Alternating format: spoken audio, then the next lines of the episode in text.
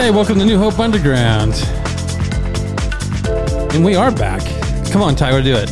Yeah, we're back. We are back.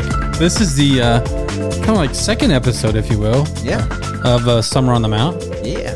And we are talking about Matthew chapter 5. Coming in hot. Uh, did, you have, did you and uh, Lindsay have fun with your uh, Yeah. episode there? We did, yeah, How'd it go? I mean, I, didn't, I haven't had a chance to listen to it. I'm going to, but I haven't yeah. had a chance No, to I feel like it's. I feel like it went well. She she enjoyed it. She always has. She always has interesting insights that I just like never would think of. She like notices parts of the text that I'm like wouldn't even think to. It's just funny how you can gloss over certain things. Wow. She's like, well, what about this word? And I'm like, huh? No illustration there to marriage at all. Yeah, exactly. Yeah. We need each other. Oh, that's awesome. Yeah, uh, Tyler and Lindsay just talked about the Beatitudes. Yeah. And Jesus kind of get kind of kicking off the Sermon on on the Mount series. And one thing we had mentioned, uh, but when we were talking about the overview, if you go back, you, there's also an overview. We were talking about Yeah. the whole Summer on the Mount series and kind of what we're going to be getting into. And Tyler and I talked. One of the things we talked about was how it's possible, you know, that Matthew uh, took these teachings of Jesus that maybe they didn't all happen at the same time, like one sermon. Right. It's possible it was one sermon. Yeah. But also it could be that he just kind of uh, arranged the material in a way from things that he had been remembering. But obviously they were in the front forefront of Matthew's Yeah. mind. That is very possible Yeah. that a lot of these teachings were taught multiple times. It, like as he went from village to village, he's probably teaching similar things over and over again. Right. Because otherwise, it's like there's the one village that got to hear about adultery, and Mm-hmm. no one else ever did. like that, you know, that doesn't make sense. Like it would make sense that many of these are just very simple, like pithy, memorable things that it's possible he would have talked about a lot of this stuff in different places he'd gone. Yeah, it's really interesting because the beginning of the Sermon on the Mount, we get uh, uh, this idea that he stops and speaks to his disciples. He went on in verse one, and then later on at the end of the Sermon on the Mount, I think we get an idea where it says, "And the crowds heard, you know, we're listening." Right? Yeah, we're amazed at his teaching. Yeah, verse uh, twenty nine of chapter seven, right? Chapter yeah. Yeah, it's like you almost wonder. if 28 and 29 the crowds were astonished at his teaching so you get a little bit of both huh? it's almost like one of those things of like maybe what began with him just having a conversation with his disciples and people started filtering in little by little to where like by the time he was done there was like a whole crowd it's almost like uh, some sort of famous musician like ed sheeran or something starts like just jamming on the guitar Yeah. like down in the like new york, new york city subway or something. And it's like just slowly over time like a whole crowd starts to form. So by the end of it he's got a whole audience that he didn't have at the beginning. You wonder how many times that did happen. Sure. Yeah, i mean probably, probably often. Yeah. Now it, and i think that definitely happened. I also think it could be that if this material if this some parts of the sermon were happening at one time and then another time it could be that yeah there were times when he just spoke to the disciples and times that the whole crowds were there Yeah. know? or like you said the crowds just kind of build build as well Yeah, for and, sure. and if it is one sermon then that's exactly what happened so it's we, you know, we don't know 100% but either way whether or not jesus taught this from beginning to finish as it is or whether or not you know matthew can arrange something that there's there's there's a reason why he starts off with the beatitudes Yeah. can you i hate i'm putting you on the spot but why do you think he starts off with the beatitudes because this is key to the passage we're going to look at today which is 517 through 20 but uh, why do you think why, why, why the beatitudes as a as a as a beginning Yeah. Uh, I mean, I mean, I allude to that a little bit, like in my Yes. the previous week's message, where, and I think this connects back to in, in Matthew 4, 23. This is just a few verses before the Sermon on the Mount starts, where it says, Jesus went throughout Galilee, teaching in their synagogues, proclaiming the good news of the kingdom. And he's confirming it with signs and wonders and healings and stuff like that. But he's proclaiming, saying the kingdom of God has come. Like that's that's that's the gospel. I mean, a lot of times we talk about like what is the gospel? The gospel is the announcement that the kingdom of God has come. Like in and through the life and teaching and death and resurrection of Jesus, and soon to be. I mean, at this point, he'd not died or risen, but he's announcing it ahead of time. Like through me, the kingdom is coming. Like has come and is coming.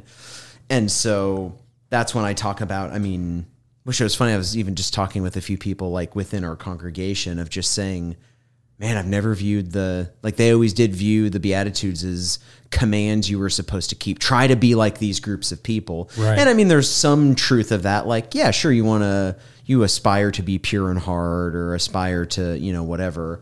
But it's like some of them that doesn't make sense. Like to mourn or to be persecuted. You're not supposed to try to be persecuted or try to mourn. Yeah, don't need And to see. I don't want to seek that out. and so it's almost like the be- at least the beginning, which it seems like it might pervade. I mean, in some ways, especially where you go you go with your message, it pervades into the whole sermon. Is it?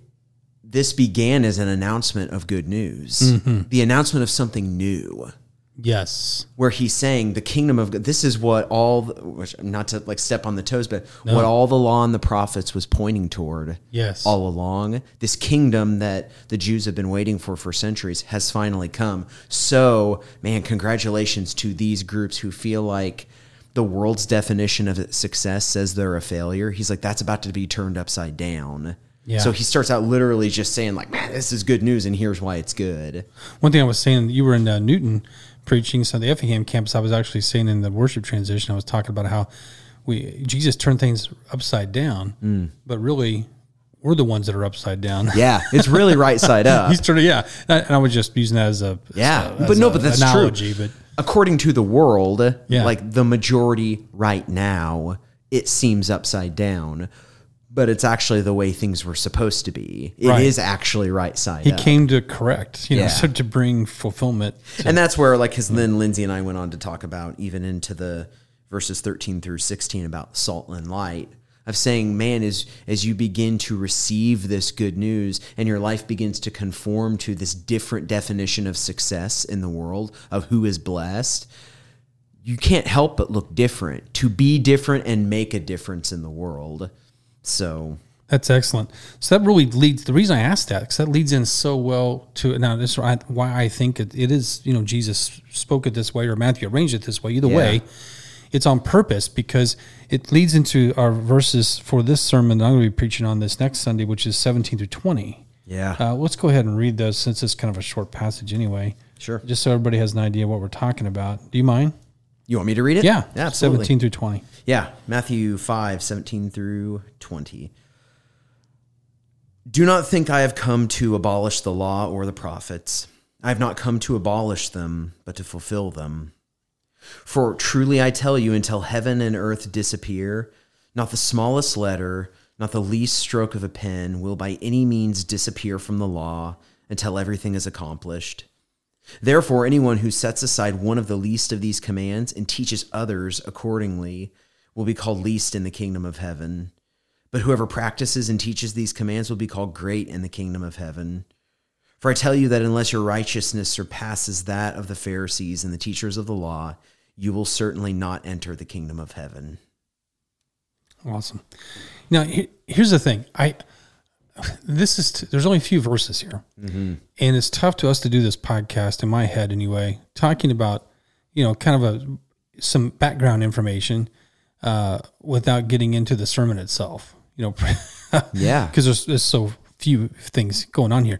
But what I want to do is I want to kind of set the stage for the issues that are in this these verses because honestly, these are fairly highly controversial verses. Yeah. Uh, a lot of people have had different interpretations, different ideas of what's going on here. Wait, wait, hold on a second.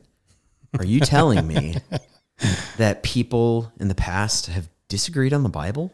I know it's it and sounds ridiculous. I scoff at that. Scoff. Scoff one more time. Scoff. There you go. Thank you for scoffing. But I think the thing is, here it's hard to believe, isn't it? In fact, if, if anybody listens to us on a regular basis or hangs around us, you should realize sarcasm is just a part, of who spiritual- we are. it's a spiritual Just- gift. exactly. So um, when you look at this, though, it's I want us to think first of all in what you just talked about, Hmm. the coming of the kingdom Yeah. you know, Jesus coming to make things new. Hmm.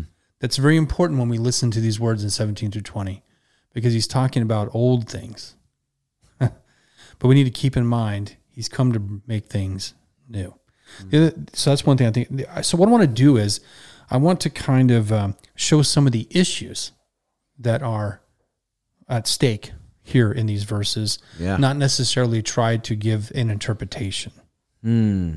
Because Sure. that's what's going to happen in the sermon. Yeah, sure, absolutely. Because I'm gonna I'm gonna basically do the best I can to give an interpretation of what we think is true to what I you know what I think contextually is going on here. So here are some of the issues, and is listen to these words uh, when he says, uh, "Do not think that I have come to abolish the law and the prophet." When we say law and the prophets, I mean the Old Testament. Yeah, You know, Pentateuch, uh, the Torah, uh, Genesis, Exodus, Leviticus, Numbers, Deuteronomy, and then also the prophets, which is pretty much the rest of the. Now, a lot of times you hear uh, the writings also put in there, because that refers to um, in the you know ancient Hebrew Bible, Old Testament, that refers to the uh, wisdom literature like Psalms, Yeah. Proverbs, and so forth. does that include? This is a question, not me pretending like I'm asking a Yeah, question, but sure. making a statement. Does that include the historical books when it says writings?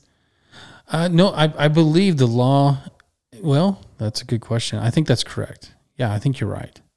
Because they wouldn't necessarily be. Well, the prophets, a lot of the historical books are the times of the prophets as well. Some of the Yeah. unwritten, the, the prophets that don't write. I mean, that's that was genuine yeah, curiosity. I think there's an overlap, to be honest, sure. because they cover a lot of the, the lives of the prophets and words of the prophets that didn't write books, right. like Elijah, Elisha, and so forth. There are a lot more than that. Yeah, But it- yeah, I think there's an overlap there. But I, when you see law and the prophets, though, most of the time in the in contextually, if I understand in the, in the Bible, we're talking about the Old Testament. Yeah, Uh, Luke actually uses the word writings in uh, as well.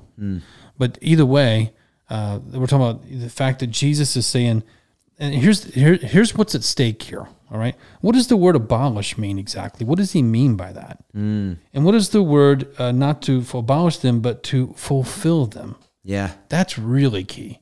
And how you define the word fulfill actually puts you on a course that has a lot of logical implications for it. yeah, Here's what I here's what I mean by that. Uh, let's say that I I think that the word fulfill just means that he came to uh, to obey it, and that's that's all it means. Uh, that has a different implication than if I think the word fulfill has other connotations, uh, meaning like to to bring out the full meaning of the Old Yeah. Testament. Or you know, so in other words, I know that sounds like we're splitting hairs, but I don't think so. You know, because let's put it this way. I'll tell you what's at stake here as we kind of look through this, because he says that, you know, he says that uh, until heaven and earth pass away, not an iota, not a dot will pass away from the law that's all accomplished. And again, how do you interpret what's passed away, all that, but also when all has been accomplished? What's accomplished? yeah, See, so the way you interpret that also has impact on what he means by this. And whoever relaxes one of the least of these commandments and teaches others to do the same will be called least in the kingdom of heaven. I mean, so again, well, least, who's that? What does that mean? Uh, relaxes, what does that mean? So, a lot of wordplay here that we're going to have to straighten out if we're going to get to some interpretation. yeah. To me, verse 19 is has been quite terrifying of what exactly that means. Yes, go ahead and expand. What do you mean? I mean, just that idea of like setting aside one of the least of these commands of like, what does that mean? What are the least of these commands and what does it mean to set them aside? Yeah. I mean, because uh, a lot of what uh, big, and this is kind of what you're leading, uh, alluding to is, I mean, the, some of these are meta questions, big, Yes. big picture, overarching questions of how do we understand the Old Testament in relation to the New? Right. and old covenant in relation to the new because it seems like jesus is saying things around that and the Old Testament in relation to Jesus? yeah Because that's a big question. Because if you were to take, here's what's at stake here. Because if you were to take possible interpretations, one way or the other, one way you would interpret this then is that we need to do every little thing that's in the in the law yeah in the Old Testament, even today. yeah That is, and so us in uh, you know a non-denominational church in the middle of America, we've got it wrong. We're big time wrong. yeah Because I don't know about you, but I'm not very kosher. and You there, see what I'm saying? and, or or any of the little laws. Think about every little bitty law. and there are messianic jews there are some not all messianic jews but there are some messianic jews like Jew, jews who have accepted jesus as messiah who practice that Yeah. Like they think they think the law is still binding, uh, binding on them, which is interesting. Even us just coming out of the Greater Movement series, like looking at the story in Acts twelve Yes. of of saying, which then leads to Acts fifteen. Or I'm sorry, you preached on Acts twelve. Right. It was, I'm thinking of Acts 10. 11, 10 of Cornelius. Yes. And it's like them receiving the Spirit without being circumcised, without necessarily following the law. I mean, I think Cornelius was considered a God-fearer Yes. who observed certain aspects of the law, but had not actually technically converted to Ju- Judaism, was not circumcised. There's just certain elements of it that he just, they didn't, like Gentiles who were God-fearers did not. And yet they make the decision in Acts 15 uh, hey, these are the only things that are binding on them, that they don't need to be circumcised, they don't need to keep all of the law. He just names just a few things. And yeah, so that's And even. the, well, the apostles then come to the understanding then that they, they don't need to be Jewish. They don't need to follow these laws yeah, in that in that regard yeah, in order to be Christians. yeah. So what happened? And see that that in and of itself would disagree Yeah. with this interpretation, Yeah. And I think that's key the, the interpretation Yeah. of it. The interpretation of the idea that we are to keep every single little iota of the law. Because I can think of commands in the Old Testament that I set aside that I would probably consider lesser. Yeah. That I don't think for, I mean, for various reasons, which I think, I think I could make good arguments why I don't think they're binding. Food laws, for example. I mean, even, gosh, there's, which I'm trying to think which, and maybe more than one gospel where he, t- you know, Jesus talks about it's not what goes inside of goes inside of you that makes you unclean, but it's what comes out. Yes. Because what goes inside of you goes down, goes into your stomach and passes out of your body. Jesus was giving a science lesson on the digestive system, Right. But it's saying what what comes out comes out of the heart. And there's actually a commentary. It might is it Mark's gospel where it says, "And in saying so, Jesus declared all foods clean." Yes. Yes. Yeah.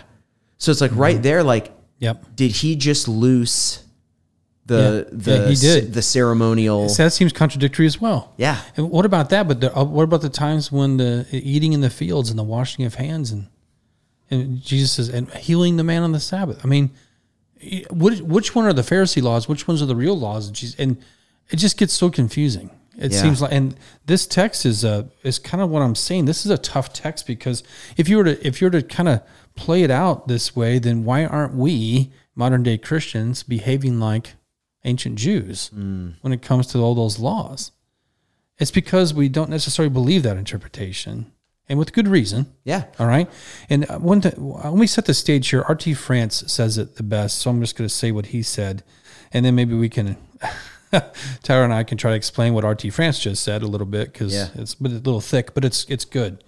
Here's the question at stake: as to whether these words abolish and fulfill and and accomplish and all these things, it's whether these words affirm the permanent validity of the details of the Old Testament law as regulations. That's exactly what we were saying. Yeah. Is there a permanent validity to, to all this? Yeah. Or this is the or whether they express more generally the God given authority of the Old Testament without specifying just how it's applicable in the new situation introduced in the coming of Jesus. Hmm. He said that's the question at hand. And I think he's right. yeah, absolutely. You know, so now obviously, I mean, if you know us and know our theology and what we've been talking about, you you, you know we're going to lean more towards the second half of that yeah, statement. But why do we lean towards the second half of that statement, and what impact does it have on the rest of the Sermon on the Mount? Yeah. Because this is foundational. See, uh, when you get into uh, the very next uh, passage, we get into anger. He starts off verse twenty-seven. You have heard it was said, you know, but but basically I say, but I say to you, verse uh, twenty-two. And we're going to find several of these now through the Sermon on the Mount. You heard it was said, but I say to you.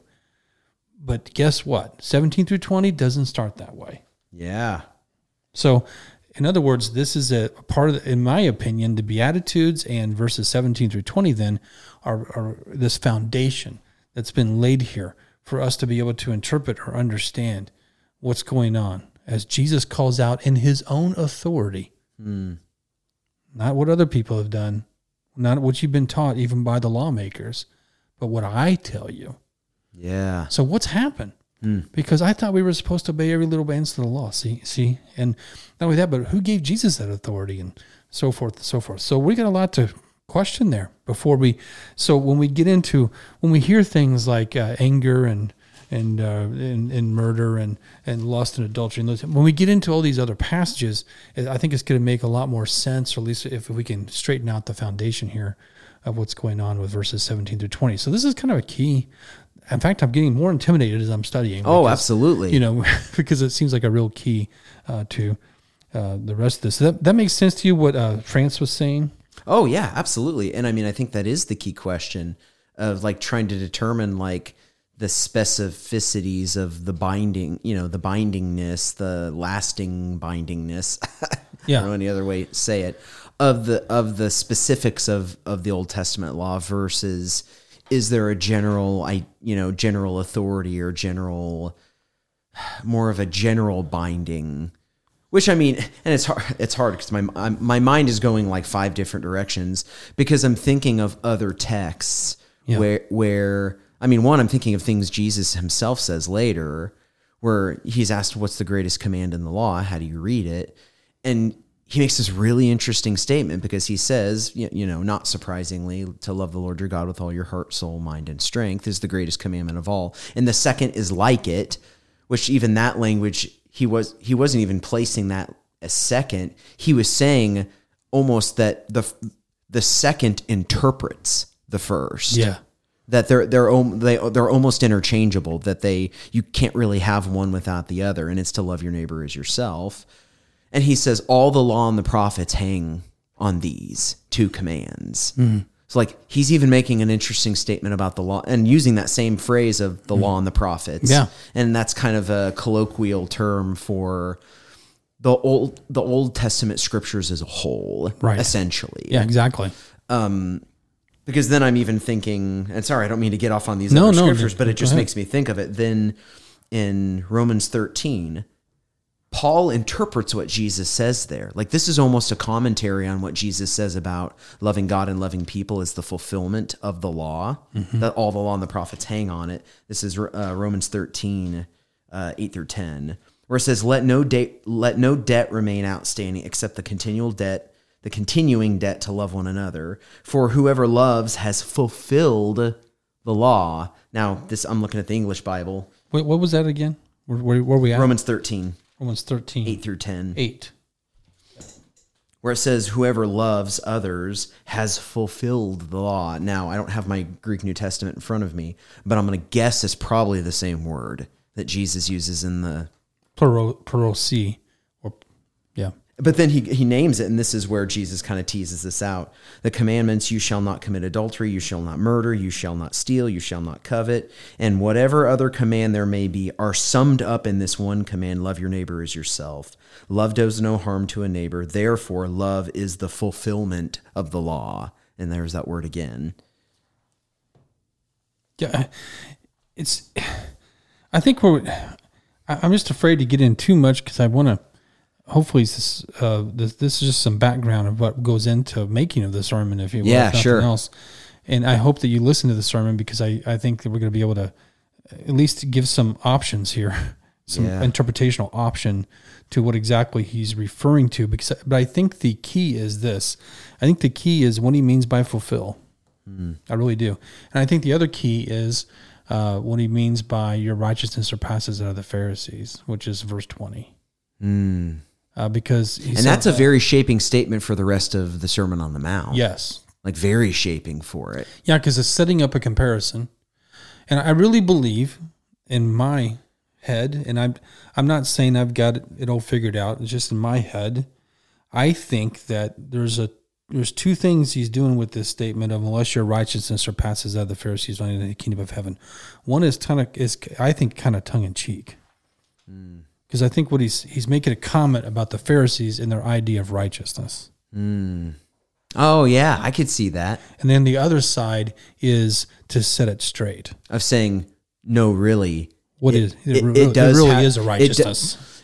It's funny because it's almost like in, in in a very pithy way, in a very small, I mean, condensed way. He's saying, you know, you have to surpass the righteousness which technically isn't hard to do because they're not inwardly righteous, they're just outwardly appear to be righteous.